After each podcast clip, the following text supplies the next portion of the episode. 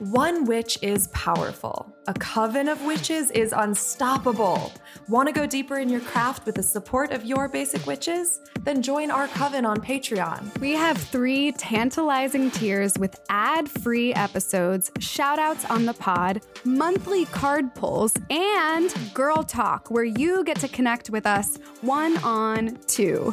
So, are you a basic witch, boss witch, or our best witch? We can't wait to see you in the coven. Hexo, hexo. Basic witches. Basic witches. Basic witches. I mean, we're witches. Basically. Hey witch, it's Rach. You've really gotten to know me and I want to get to know you. Enroll in my virtual self-love course, Learn to Fucking Love Yourself, and we'll connect one-on-one in your complimentary coaching call. Learn to Fly is a crash course that'll heal your entire internal world. It covers inner child work, cord cutting out the bullshit from your life, Marie Kondoing your mind, and tactical exercises that will teach you how to enjoy being you. Read the stellar reviews and enroll at rachellaforest.com/learntofly. Let's get high on self-love, baby. Hey witches, Leah here. You know my all-time favorite thing to talk about is manifestations, synchronicities, and going for the goals. So if you're ready to put your feminine energy in the front seat and whoa manifest some sh**. Wait, are you really gonna bleep out sh**? I can't say sh**. This is my commercial. Anyway, what are you waiting for? It's now or never. Join my 4-week manifestation course, buy my deck, art, and more by going to www.leahknauer.com. leahknauer.com. What's up, basic witch? No. They're not the basic witches, we are. Whatever witches are listening, hey. Happy Witchy Wednesday. I'm Leah Knauer. I'm Rachel LaForest, and we are your basic witches. Today in the studio, we have spiritual hypnotherapist Moira Michelle. She goes by Michelle, but as you'll hear, Moira is her Gaelic name because she is an Irish witch. Mm-hmm. And we all wore red. She actually looks like Ariel with her beautiful red hair. And we all have good luck now. I think for the whole year, good karma. Because the day we're recording this is the Lunar New Year. So we're celebrating that. And you can see her red hair and the wig I wore and the red Leah wore. If you become a patron, you get access to the episodes before they come out with no ads and the video. So you get to see how the magic is made. And you even get to Girl Talk with us. We're actually headed to do that right after this. And it's where we connect with you on video and pull cards with you and just check in with you spiritually. And it's so fun. We love you so much. So if you want to get in on that goodness, be sure to go to our Instagram at Basic Witches. Follow us and then hit the link in our bio where you can do all kinds of good stuff. Join our Patreon, come to our full moon Zoom circles, buy some merch, and leave us a 5-star iTunes review. And after this episode, check out our friend Katie's show, Crying Behind Sunglasses. Katie Dahl takes a deep dive on mental health, self-care, and all those deep, dark things that go on in our brains. Katie has actually been my friend for years, and I love her show. We've both been on it, and it was so fun, and it's so important to talk about mental health, so we know you're going to love it. She's a part of the Soulfire fam. So listen to Crying Behind Sunglasses after you enjoy this amazing episode with Miss Witch Michelle. When I was getting ready, I was like, oh, I want to wear my wig because I know you're really into costumes and wigs. And then, of course, we connected and here you are in this gorgeous, vibrant red. Yeah, and all 3 of us wore red in some capacity today. Mm-hmm. Yeah, it's a year of good luck for us, year of the ox. Ah, okay, so tell us more. You were saying today. Oh, I know nothing further. Well, but the day recording this right now is the Lunar New Year.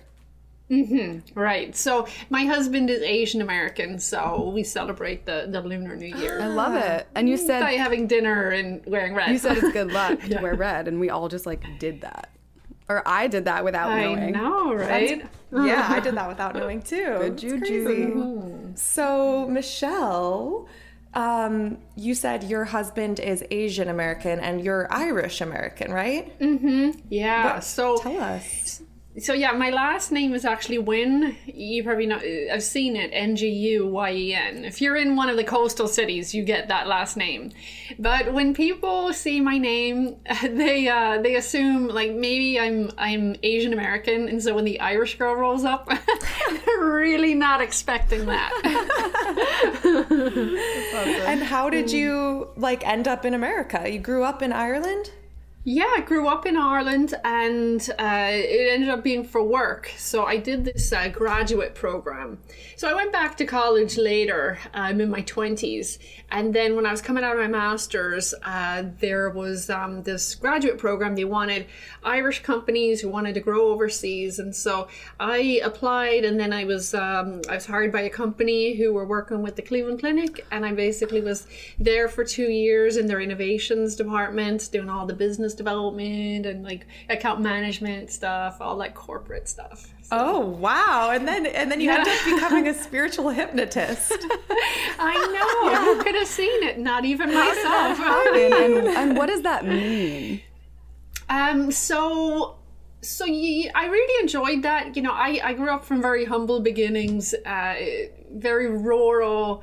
House in a field, nothing else around. Wow. And, you know, I always also had like an idea I needed to get out of there because I'm a city person, I'm a people person, and there was none of that in Sligo, I'll tell you.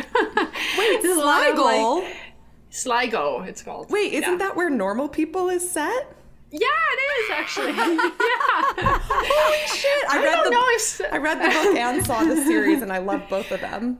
Yeah, I don't know if people are having that much sex in Sligo. I assume that they are, but I can't confirm it for myself. So that wasn't normal, what happened to normal people. Abnormal people. I don't know. Okay, so you grew up in this, I know what the town is like, I think. Small town.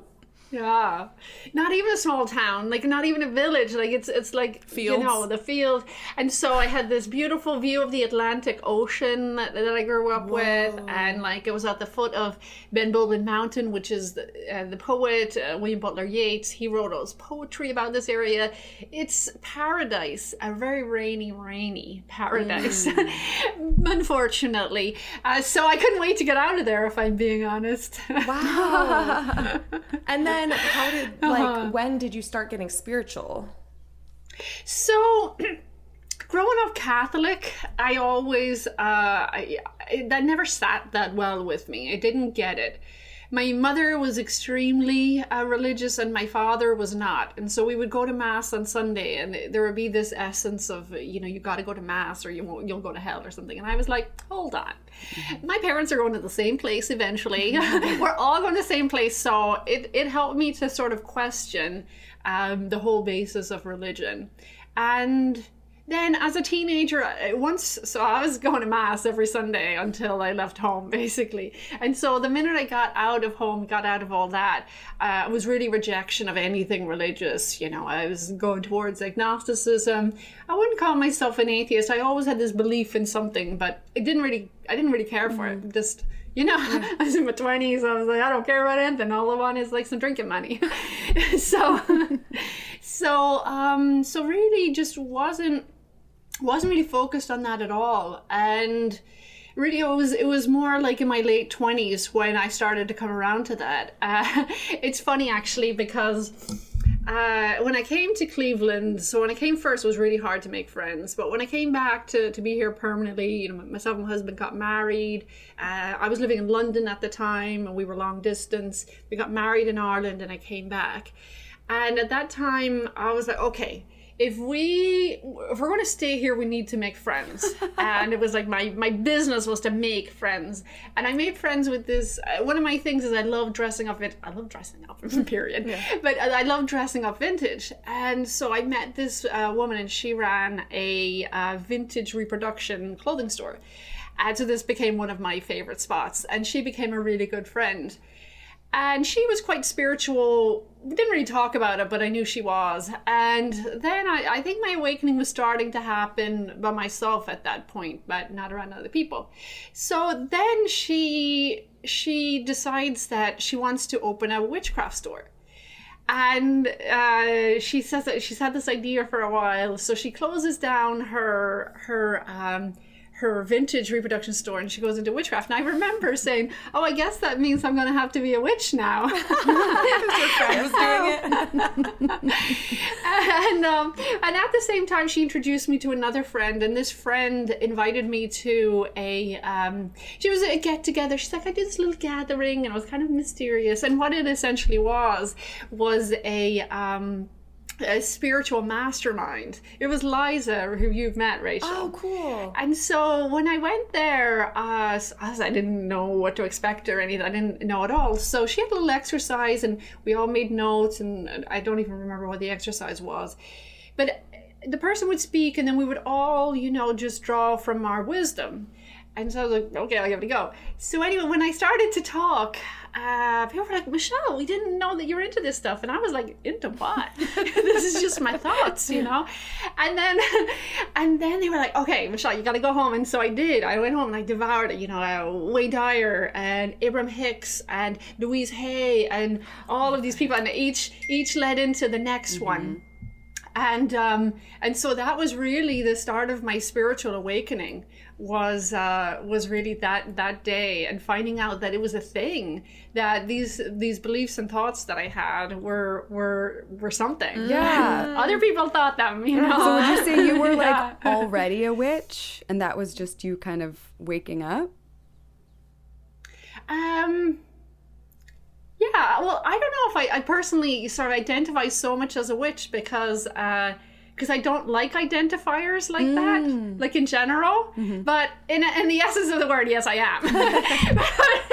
We've had a fair amount of guests who have that same feeling. Mm-hmm. Yeah. Like, am I a healer? Absolutely. Did I know back at the time? No. I do believe that the Great Awakening is happening now. Mm. And I had many life courses.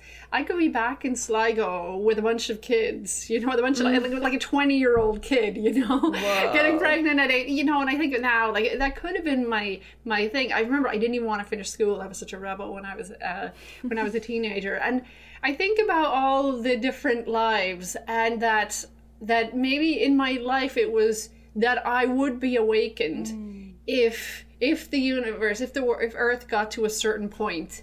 And Earth is certainly at a point, right? And so I actually believe that my soul had a couple of, well, all of our souls have a couple of different directions, but that I was to awaken if I was called, and I was called. Whoa, that's really interesting. So you think like any of us could be awakened if it reaches the point where we're needed in that soul direction, but that there's multiple directions it could go.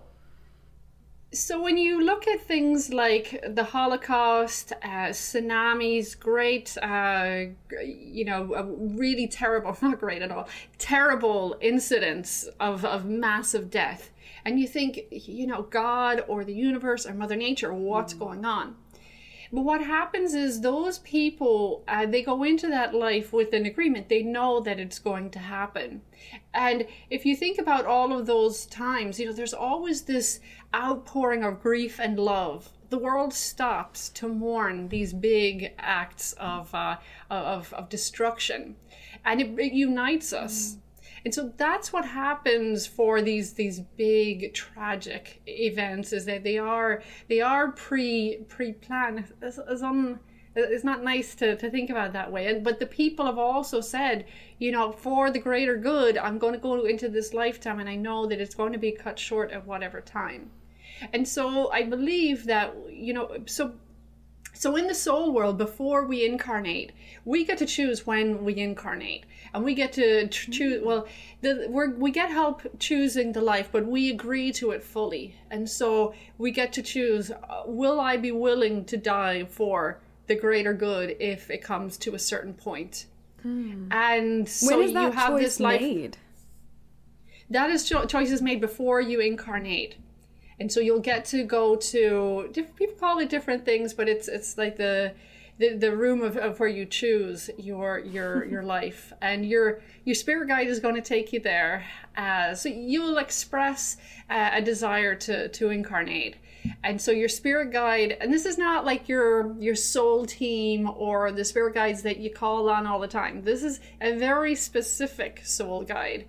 And they're really in charge of your ascension. So when people meet the soul guide, so when I take people on journeys to meet the soul guide, they're always like, why are they so stern? Because they always just tend to be like a little pissed off that you're there, because they're like, you're supposed to be out living your life, you know. But okay, I knew you were coming, because I've designed it that way. And so they're like your teacher, your principal, your ascension sort of leader. And so they you'll express to them, and they'll bring you to see, they'll kind of say, okay, what's going on earth? Where could this person incarnate that is the best for the life lessons that they want? Okay, this is so interesting. Because I feel totally opposite. And it's actually what I'm working on in therapy right now, healing childhood wounds. But I've felt this from a very early age, that I did not choose this and that I wouldn't, that I feel confident. I feel like I know it in my soul that I wouldn't choose this life. And that's coming from like a white privileged person. So I can only imagine, like, well, I don't know, not even talking about anyone else, but about myself, like I fully believe I didn't choose this. So, like, do you have clients like me, or what would you say to that? Most people. Really? Because I help people who are looking for therapy, right? So they're like, well, what the fuck's going on in my life? Why on earth would I choose this? Mm. But here's the thing, is that we want to experience everything. That's what karma is. Karma is not like revenge or anything. It's just about experiencing everything.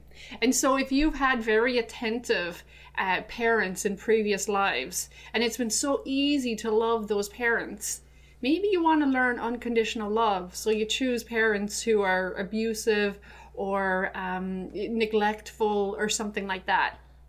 And so, yeah, we choose a lesson that we need. And the other thing is that our childhood wound is, that's a thing we have to overcome, and that's also going to be our gift that we're going to bring to the world.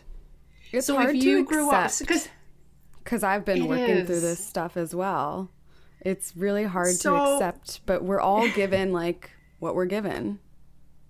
Well, here's the thing, right? Have you ever met someone that's not fucked up from their childhood? No, yes, it's like strange. Everyone is. It's strange. My boyfriend, your partner.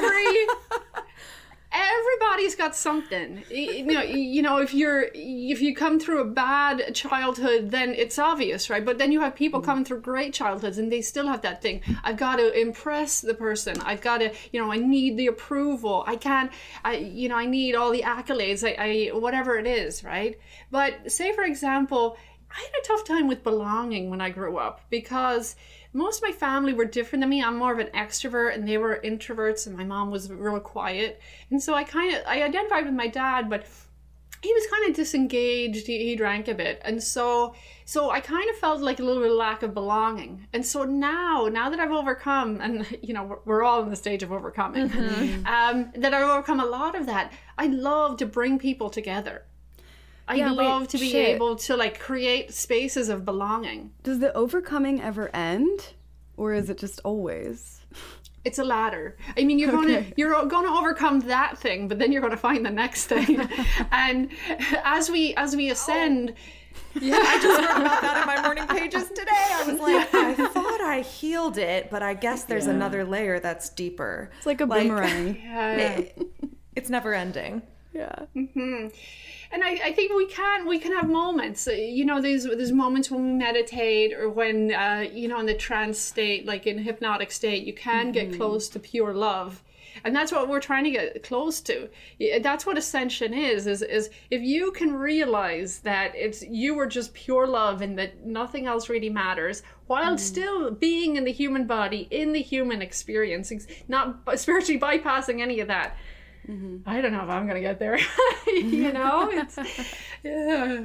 That's what we're going for. But there's, you know, this is the challenge of life, that we have to look at the challenge with the relish that, you know, this is going to bring me, this is mine to overcome. Yay. You know, every step brings me closer to ascension. It's all about mindset, sounds like. Yeah. When you're in the thick of it, it's it's hard. I think because I'm working on it right now, it's so deep right now, like it's hard to see out of it. Yeah.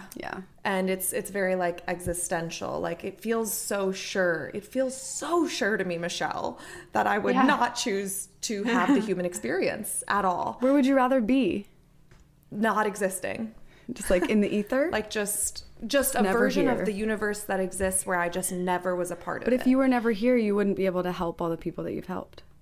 I know, but I'm like, they would be okay. I'm not that. And it's so weird because like I am an optimistic nihilist. I take like I'm like, oh, I'm gonna make the most of it now that I am here, and I'm not trying to end it.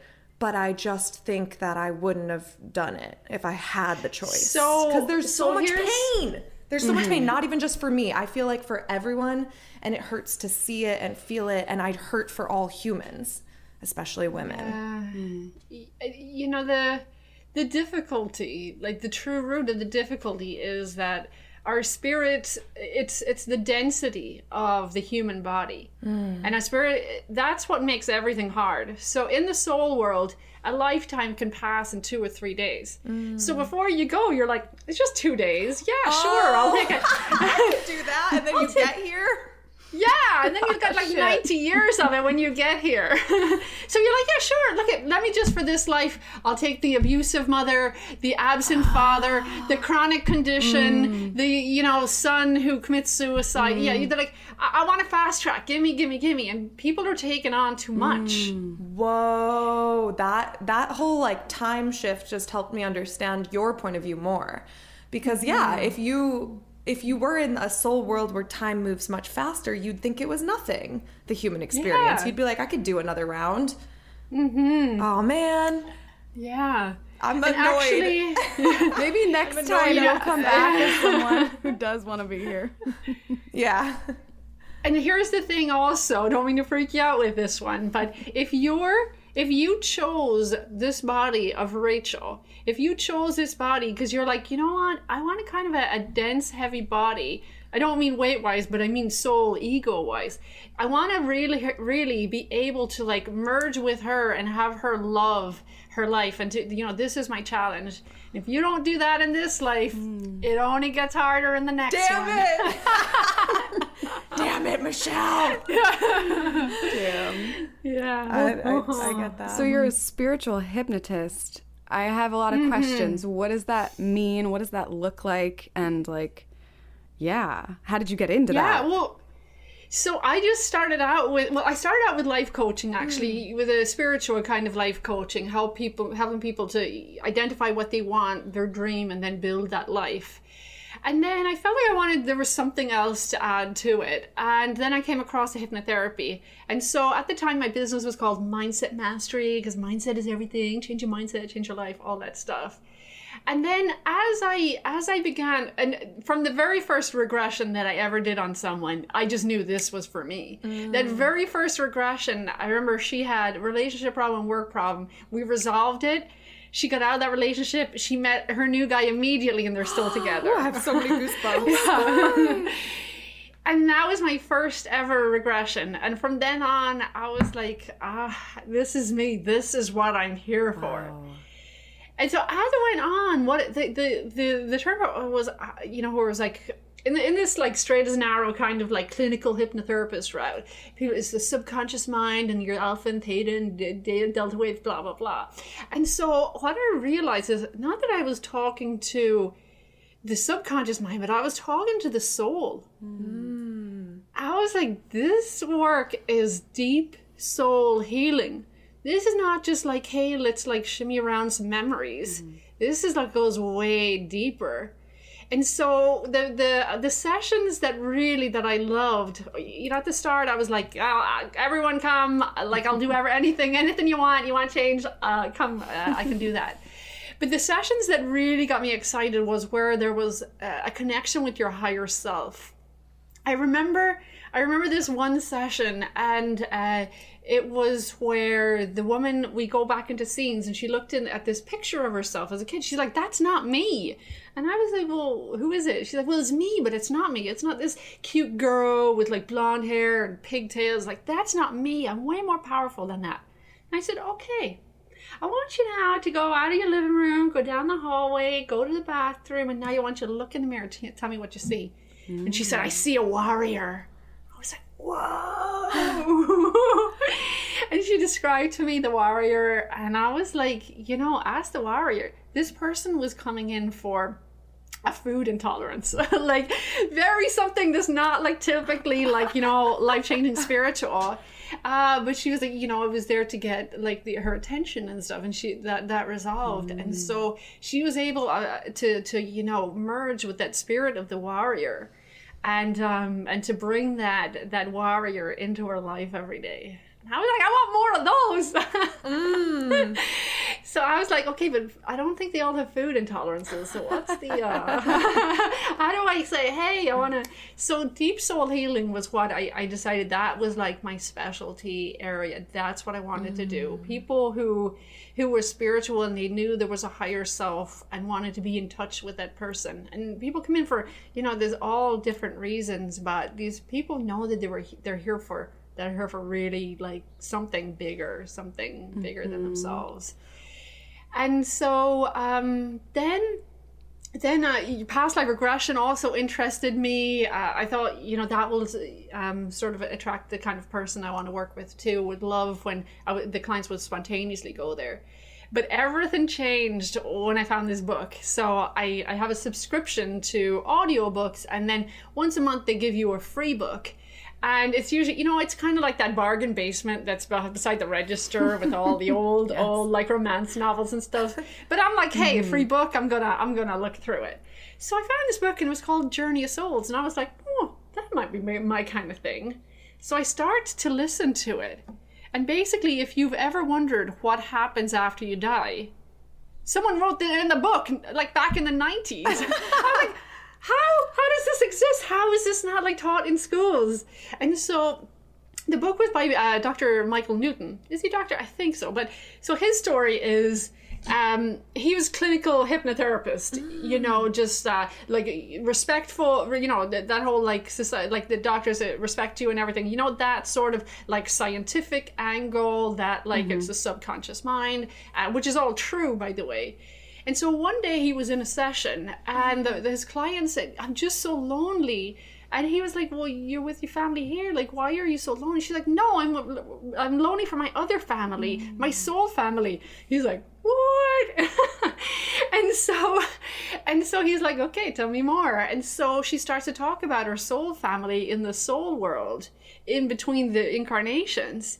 So he's intrigued, and then he sort of then starts to find more clients and to bring them into the soul world. And then he writes the book after. Actually, funny, after all this, so this just kind of like spread locally. He didn't even like advertise it that much. He wrote the book after he retired, and he had to come out of retirement afterwards because everybody was just beating a path to his door saying, I want this. And so he wrote a couple of more books, and he wrote the handbook for hypnotherapists. Like, if you want to do it, he wrote out everything. This is how you do it. Basically, you know, we're only facilitators. The mind knows exactly. We're just helping to people to remember. And so this was a game changer. And funny, after that, my first client, so then I went and had a session, because you got to go and experience this, right? So I went and I did that, and the next session directly after that was where my client spontaneously went to the soul world. Wait, what do you mean? And so that was like, this is what I'm here for. What do you mean? Like without her even regressing them, they went straight to the past life stuff. Oh. Yeah. So well, the idea was for this particular client, the things he was saying to me, I said, I think a past life regression will be the best thing for you. Normally, he was actually a returning client. So normally I start everyone with the subconscious work. I kind of view it as, you're in your boat and that's your lifetime. And before you go, checking out the other boats that are the other lifetimes, you want to plug up your boat. So I'll always kind of recommend someone to do the subconscious work stuff or subconscious work first. And so then then you also want a context. So you know your life, but you don't know previous lives. And so if you're going to go and like be the memories of all of your eternal soul, you want some context for previous lives. So I usually start with the subconscious mind and heal anything, the child wounds and all that. Then I'll go to past lives and we'll go through. Sometimes there's like mad stuff happens there, spirit attachment releases and stuff like that. And then we go to the soul world. And so this client just went straight to the soul world, So wow. I was like, okay, you know exactly where you're supposed to be going. And the spirit guide, he was like, oh, I seen her in my garden the other day. Oh my gosh. Wait. Yeah. He had sort of seen her. He had a vision of her. People have strange dreams coming up to the session. It's cool. Like their brain is preparing. Okay. Yeah. Shit. Mm-hmm. I had a really crazy dream last night, and I was like, I wonder if this will have anything to do with the episode we're recording today. And it was the most vivid dream right before I woke up, and it was war. I was in a war. Speaking of warrior, and It did kind of seem like the Civil War. Like maybe it was in the 60s. Or sorry, that was way earlier, but you know what I mean. It still felt like the Civil War in the 50s and 60s. And like I saw really crazy shit. I saw a man like drive a red truck through a house and out the other side and then drink laundry detergent. Like he was going mad. I had to like shoot people that were driving by, and then I thought about in the dream how, oh my gosh, their whole life was just leading up to me having to shoot them in this war on behalf of equality. Well, maybe that's. This does sound like it could be a previous life, and it could lead to some of your guilt, if you were a soldier in a past life. I've had other warrior dreams too that listeners have heard about. Mm-hmm. Yeah, well, but then this time you're a spiritual warrior, spiritual gangster. Yeah. Well, so do your clients have like crazy dreams before readings? You said. Sometimes, I know whenever a couple of weeks, maybe months ago, I was having these crazy dreams coming up to a session with a client. I knew it was going to be a spirit, releasement. Mm. And so, let me just detail. So spirit releasement is where a spirit attaches to you or an entity attaches to you. And there's different types of entities. You have earthbound entities, which are people who have transitioned but didn't go back towards the light. And then you have dark force entities. They've never had a body. And some, not all of them are even dark forces, but they've just never had a body of their own. So the universal rule is one body, one soul. And so we choose a body. It becomes ours. We're incarnated into it. When we die, our soul leaves the body and it goes back towards the light, back towards the soul world. Now, if something happens, like a traumatic death or even a traumatic life of addiction, something like that, it can really cloud the soul. So the soul will believe for whatever reason that it can't go towards the light. Or it might decide that it loves its family so much that it wants to stick around to be near them. It might have sinned so much that it can't go back towards the light because it believes that like it's bad and it can't be forgiven, and different reasons like that. Addiction can really discombobulate, and so those people will look for a spirit to attach to. And so when people are open, like this guy I was telling you that I had the dreams about, so he went on an acid trip. And so if you're not in your body, you're leaving it open for other spirits to come in. And these spirits did come in during his acid trip. It was the spirits of a brother and a sister, and they had sex in their lifetime, and they believed that they had sinned so much that they just could not go back into the soul world. They wouldn't be forgiven. So we were able to forgive them. Myself and the client, we forgave the spirits, and then we called in Archangel Michael, and he just helped them back towards the light. And it's not, so and so bumps. That's crazy. Yeah, it's heavy. I mean, this guy had been in and out of psych hospital and everything for a year and a half before he found me, diagnosed schizophrenic. It's funny because it's not funny, but you know, in the regular hypnotherapy world, dealing with schizophrenia is a no-no. It's just very different. And so at this point, I was just starting to come into my spiritual hypnotherapy pedigree or whatever. And so his girlfriend calls me up, and I'm like, oh yeah, it's an attachment. Yeah, the voice is, yeah, it's an attachment. And so he goes, and then I was like, wait, don't they call that schizophrenia? Mm. And that, isn't that the thing I'm not supposed to do? But I was like, no, it's a spirit attachment. I'm going to release it. And so... if I had really thought like and ascribed to all of the Western medicine definitions and everything, I might have been like, oh, maybe I will, maybe I won't. But because I was like, yeah, of course we got to get rid of these voices. This guy deserves sovereignty. This is his body. This is his soul. These souls need to leave.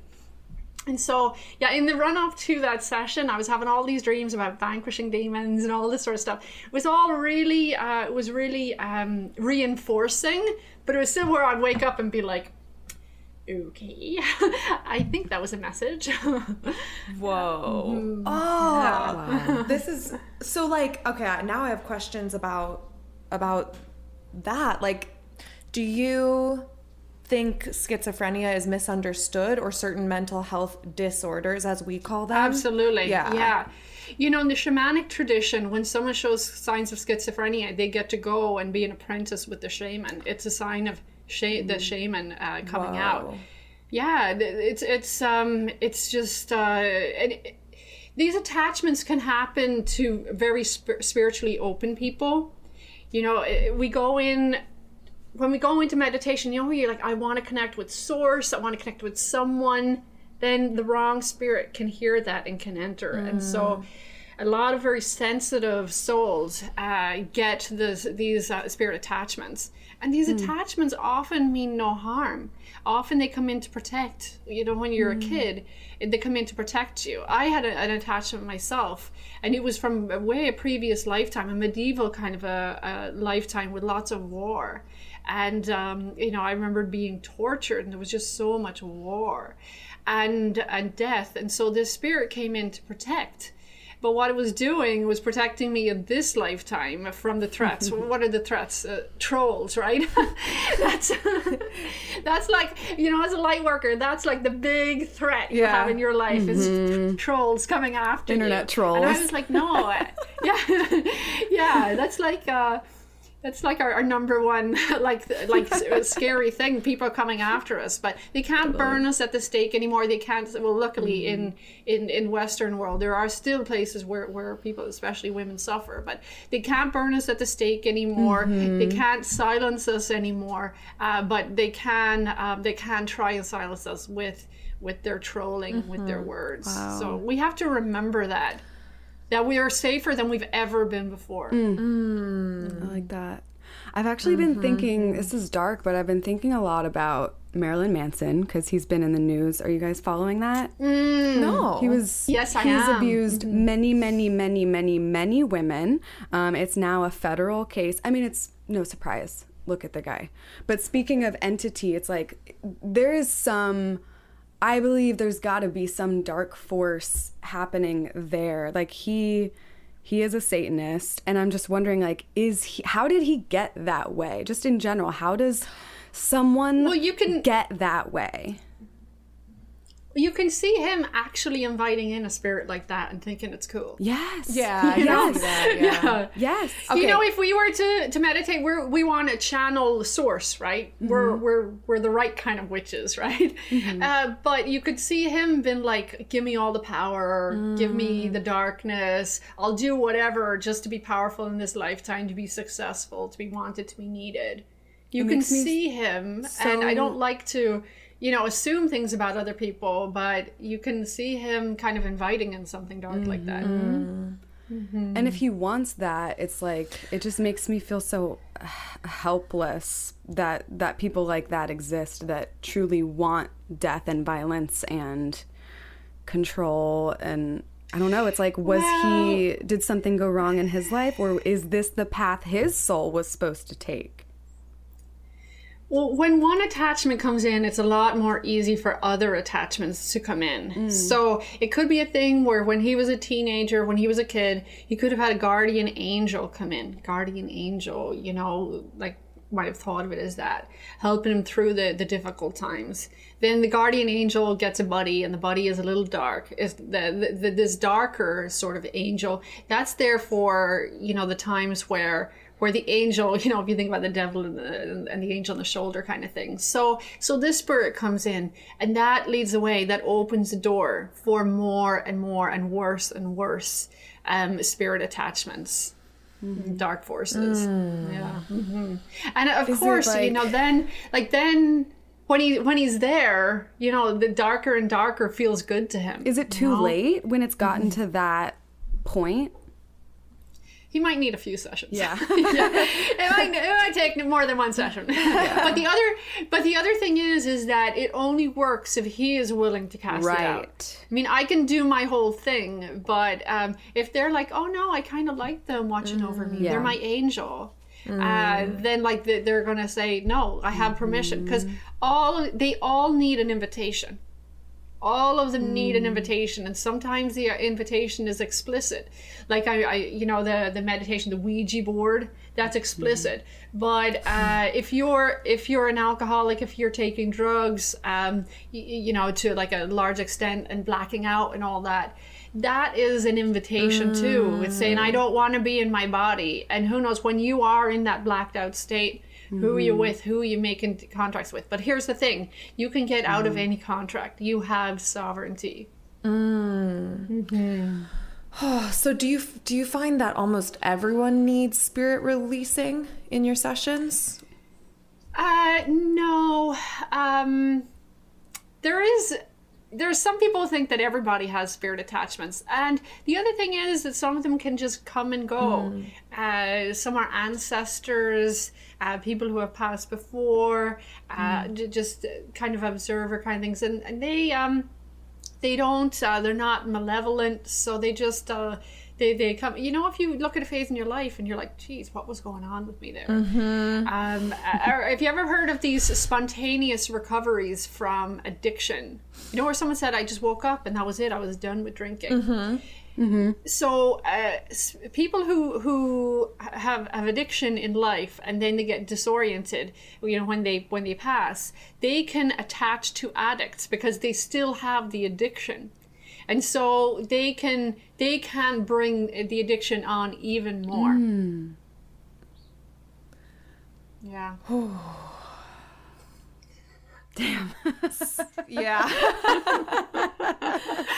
I'm just like, so how long are the sessions? What is a session like as the client experiences it? Yeah, so a session with me will last anywhere from 2 to 4 hours, usually around 3 hours. Whoa. And so, you know, we'll do like an intake, a chat, and I'll find out some stuff. And it depends. Every session is different because ultimately the mind knows exactly where it wants to go. With the subconscious stuff, you know, I have lots of people just lifting the phone and saying, hey, I want to quit smoking, get more confident or whatever. When people come, like...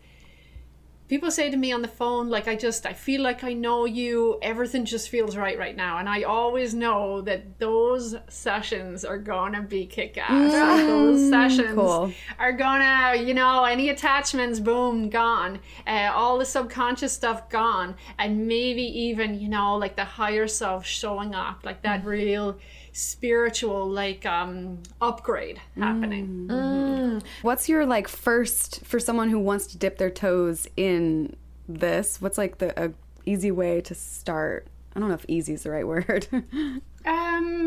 Yeah, probably like reading the books. So here's one thing, is that after a person's first past life regression session, so some people say, I know all about life between lives. I want to go to the soul world, and I want to have all these experiences. So let me tell you about the soul world.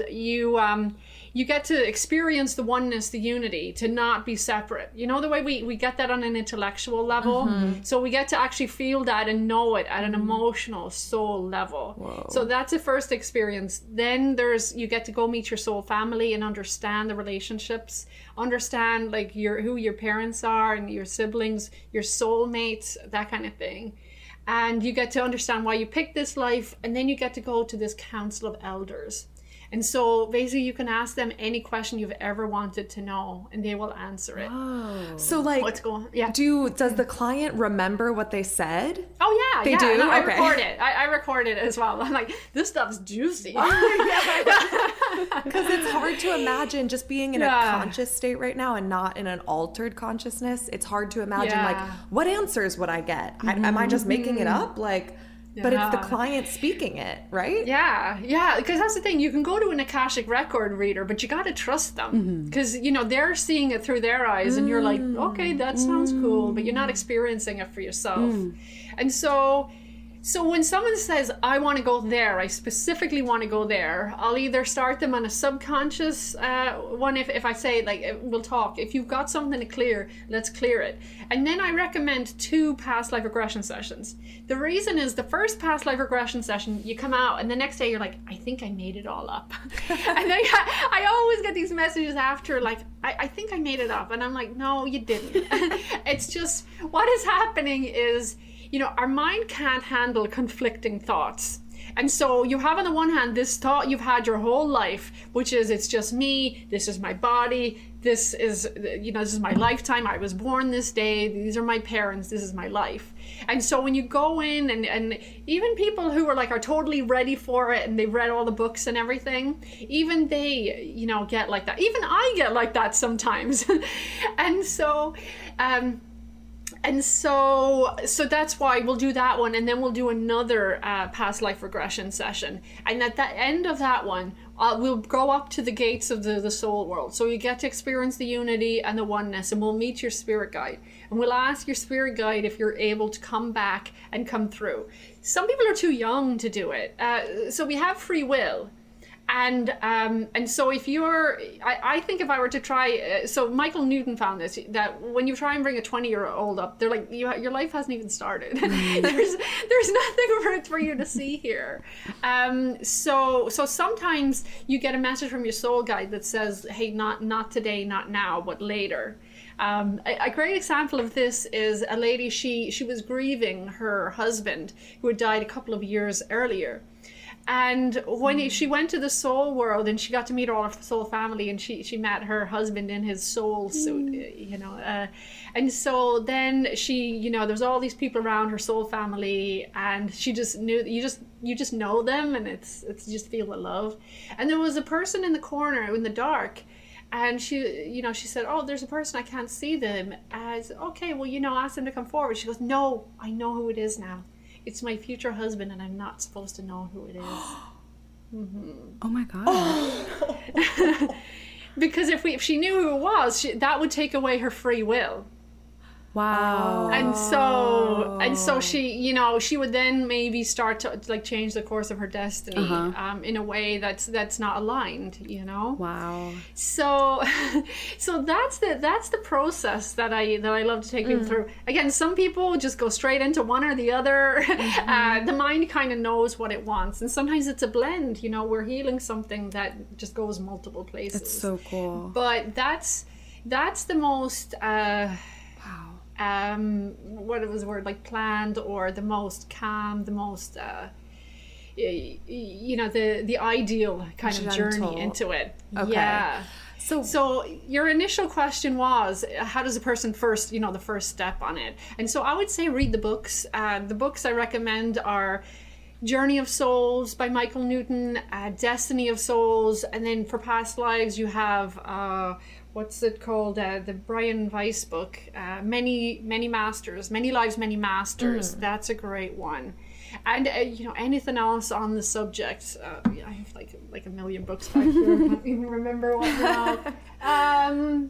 Yeah, those books are a great start. And just, you know, meditating and shamanic journeys and things like that. And then with COVID, are you doing all this virtually now, or did it used to be in person?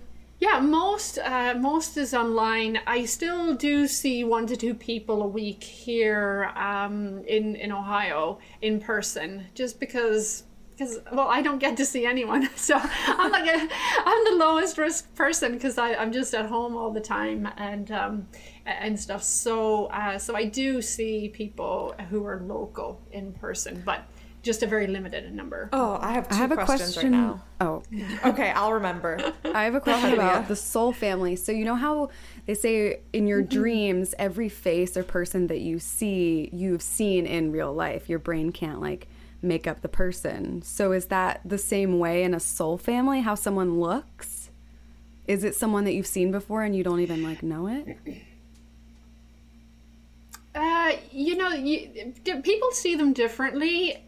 When you go to the soul world, it's not like visually we can't understand that. It's not really the earth matter that we know. So your mind will make it in whatever form that you need to see it in. So very advanced souls will just see energy. They'll just sense it, and they might not even have words for it.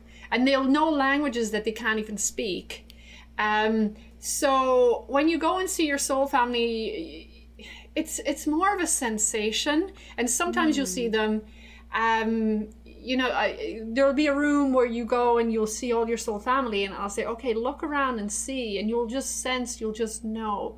So in past lives, this as well is like, okay, just study their face, study their mannerisms, and see if you know them in this life. And it might be just a flash where you see like your brother's face just be on this woman kind of thing, or you know that your husband's face being on your father in the other life. It's just you sense it. And so when you go into the soul world, you can see them in their soul suit, which is just energy. You can see auras and colors, or you can see if your mind needs to see them in the representation of what they were in their life as you've known them. That's what you'll see them as.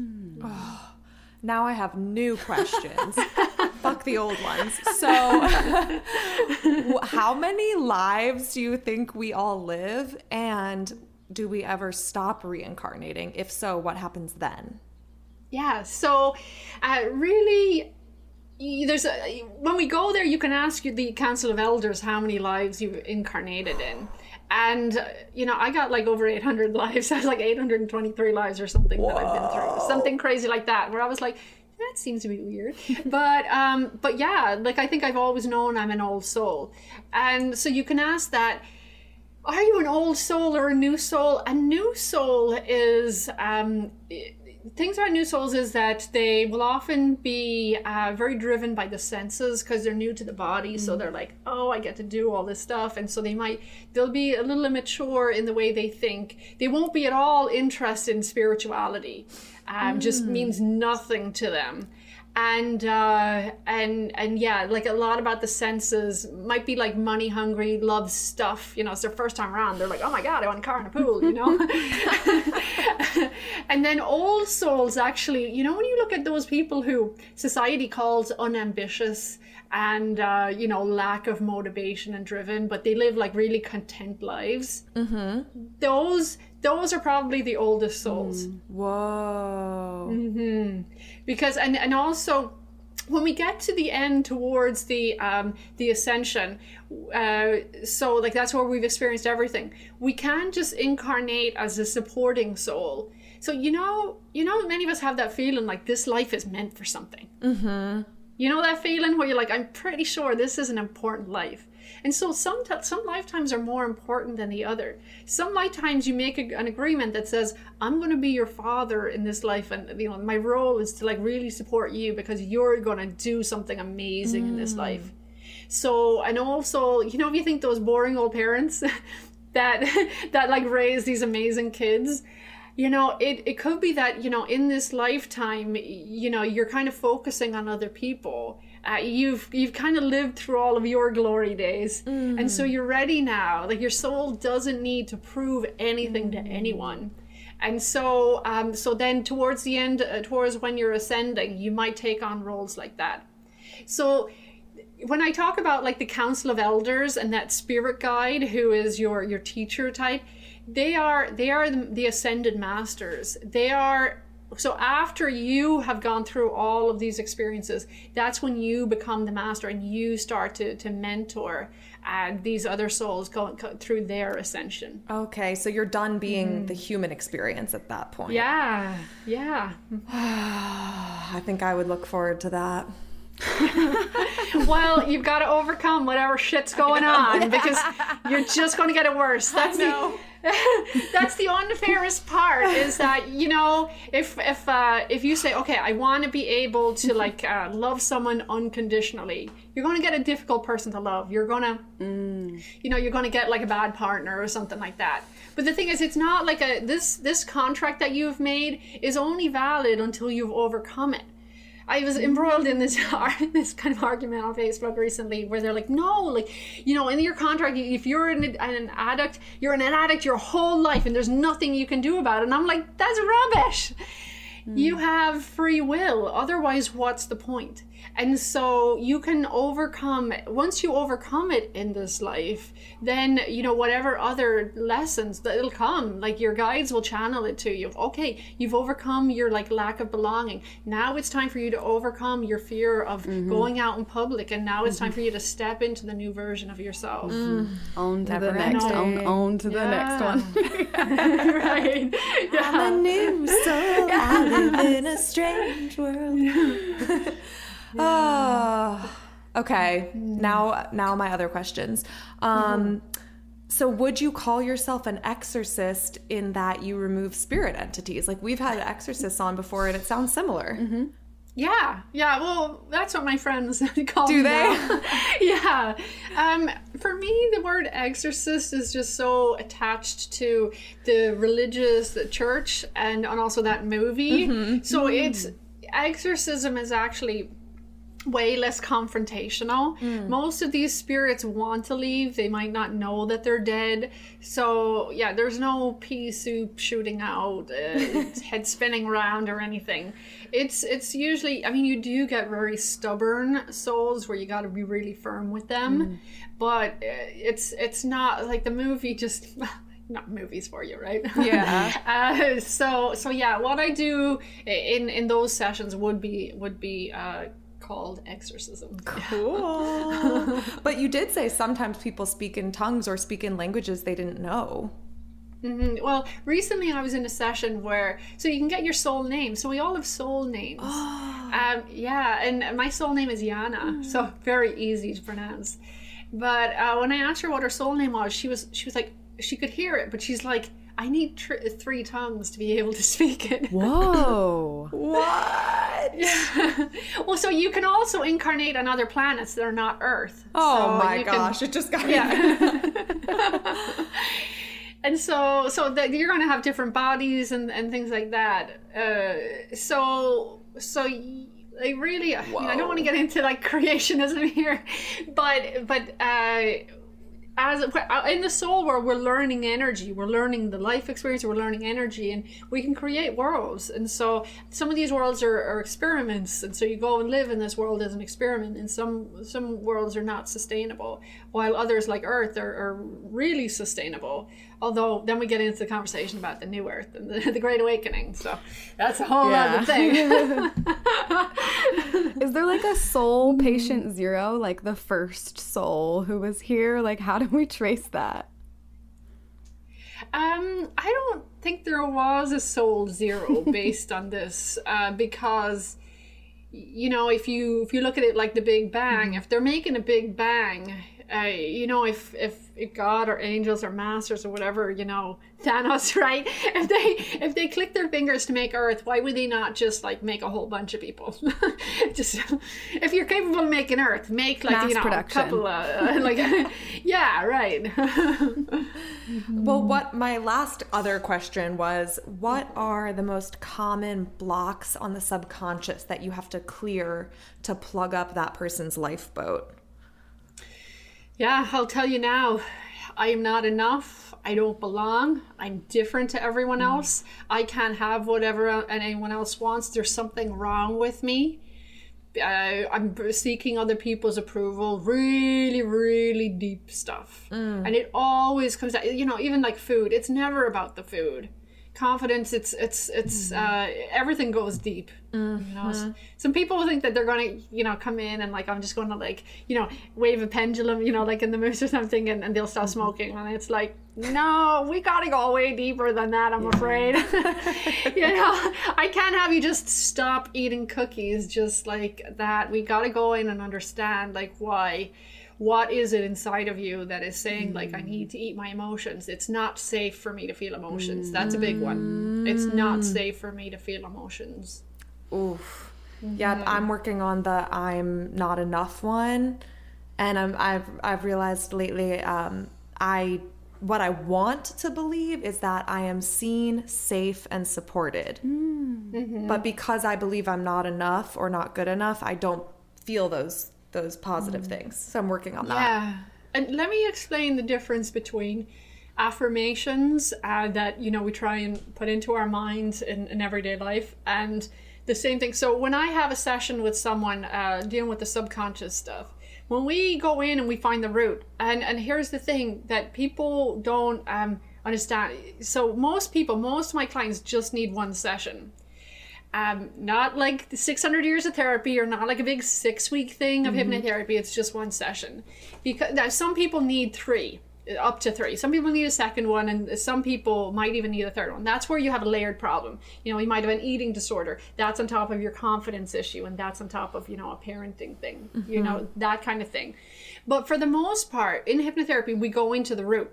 And so if you imagine this problem like a tree, and so you have this branch here, and that's your lack of confidence, and this is what looking for approval, and this is depression, and this is anxiety, and all you can see all around is this tree wanting to like take over you. But if you can get down to the root of that tree and pull out that tree, everything else just changes. That all just goes away.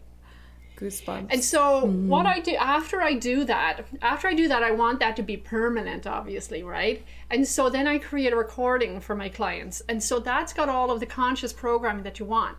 And so if you're coming in saying, you know, I'm afraid to be visible on social media or something like that, that's going to put in the conscious desires, which are, is you are safe to be seen on social media. People like you. The people who don't like you don't matter, you know, like those kinds of things. So I create a recording, and it's full of affirmations and like programming. It's the new programming of the exact stuff that you want and the stuff that comes up in the session that you need on that subconscious level.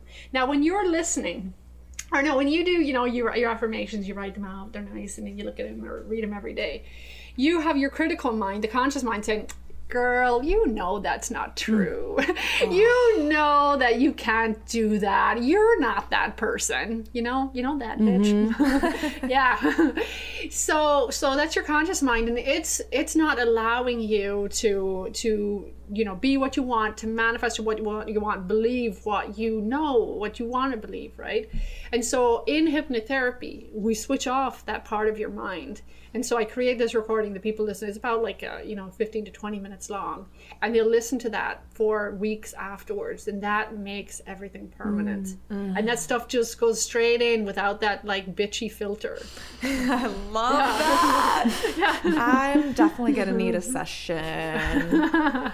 So if listeners are like me and want to see you, are you available? Are you taking clients? How do we find you? I am. Yeah, the best place to find me is my website, moiramichelle.com. That's M-O-Y-R-A, Michelle, M-I-C-H-E-L-L-E.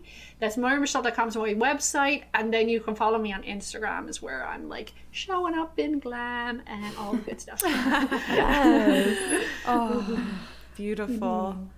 Rach, do you have your cards nearby? I feel like we should pull a card for the collective. Oh, yeah, unless... I guess, Michelle, you have... as into cards. Yeah, I'm into cards. I've got my cards. Oh, yeah, shit. Yeah. Hell yeah. Yeah. Would you pull for us? Most beautiful deck. Yes. Yeah. So I have the most beautiful deck. It's called the Vintage Wisdom Oracle. It's so beautiful. So this is the one that came up at the edge of the deck. Centering. Yeah. Would you describe how that looks for listeners? Oh, yeah. So these cards, by Victoria Moseley. So she had this old stack of photos that she inherited them or found them. And so there are all these vintage photos from like the early 1900s or maybe even late 1800s. Beautiful vintage images. And then she has put illustrations with lots of codes and everything all around them. So they're just super... beautiful. And that's the only word I can describe them. It's just card, so beautiful. The centering card is like, can we see it? Yeah. It's very Victorian, Gothic, like black. It looks like is that a man sitting in a mirror holding flowers? That's a woman. She's just a little masculine, I guess. Okay. Yeah. So yeah, it's that is that cameo like? It's a bit like looking in the mirror. So yeah, let me describe it visually. So it's a bit like a Victorian frame that you would look in the mirror at. And there's flowers and decorations around it too. Then in the center, and it is very centered, is a woman. And she's in this floating fabric. She's very angelic. And she's got the angel wings. No, she's got butterfly wings, which is about metamorphosis, of course. And she's also got flowers. Lots of flowers. And so what I'm reading from this card is just about getting centered for your change. Mm. Is that when transitions are happening, you got to be in your body, get really centered. And that's the place of power. Because if we're trying to change, if we're trying to transform, we have to start from where we're at. Because if we're not open to where we're at, then how do we expect to go from A to B if we're not even at A? Yes. Yeah. And this brings up a point actually that I always think about is when it comes to racial equity is that many white people are afraid to say I'm white. They're just like, they're super triggered by saying I'm white. And so in that way, if we're not willing to say I'm white, then we're not willing to acknowledge anything about race. Yep. Mm-hmm. And so, that just kind of came up to me. I know that you ladies are social justice warriors too. So we have to accept and know where we are in order to change anything. Beautiful. I love that. Paul. Thank you for the reading. Thank you, Michelle. Yeah. All right. Well, in closing, let's do a basic blessing. This is something we are each grateful for today, right now. Oh my gosh. I'm so grateful for the family I have here on earth that loves me unconditionally. It's an area that I feel very abundant in.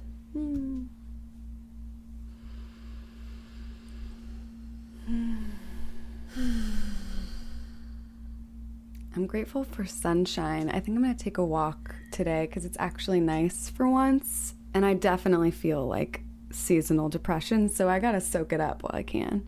Wait. Grateful for the sun. What? Yeah. Isn't it usually nice in Los Angeles? No, the past week it's been gloomy. No, it hasn't been. It's been bad. Okay. Well, it's snowing here. So for me, I'm so grateful to be here today. I'm so grateful for you two ladies and for this time. And I'm just so grateful and blessed for all of the knowledge and wisdom that's been given to me, that I have been led to. It's been so good to be able to to share this and to be able to share it from a place of groundedness and assuredness. You know, I suffered from imposter syndrome and lack of confidence all my life. And through this work, through being a recipient of this work and through knowing, through being open to the truth, I've finally been able to step into this. And so it just felt really good to be able to share this with you beautiful, powerful ladies today. And that's what I'm really grateful for. Oh, you too. Thank you so much. You. This was fucking fascinating. Yes. That's such a joy. So fun.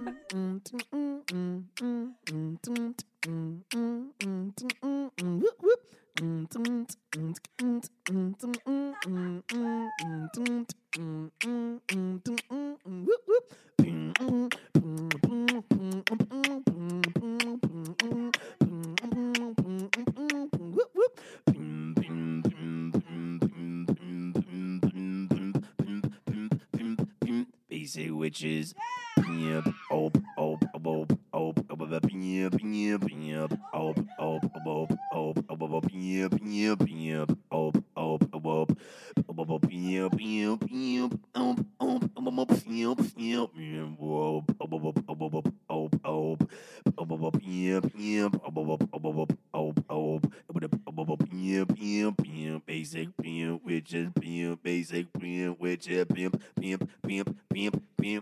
Basic witches.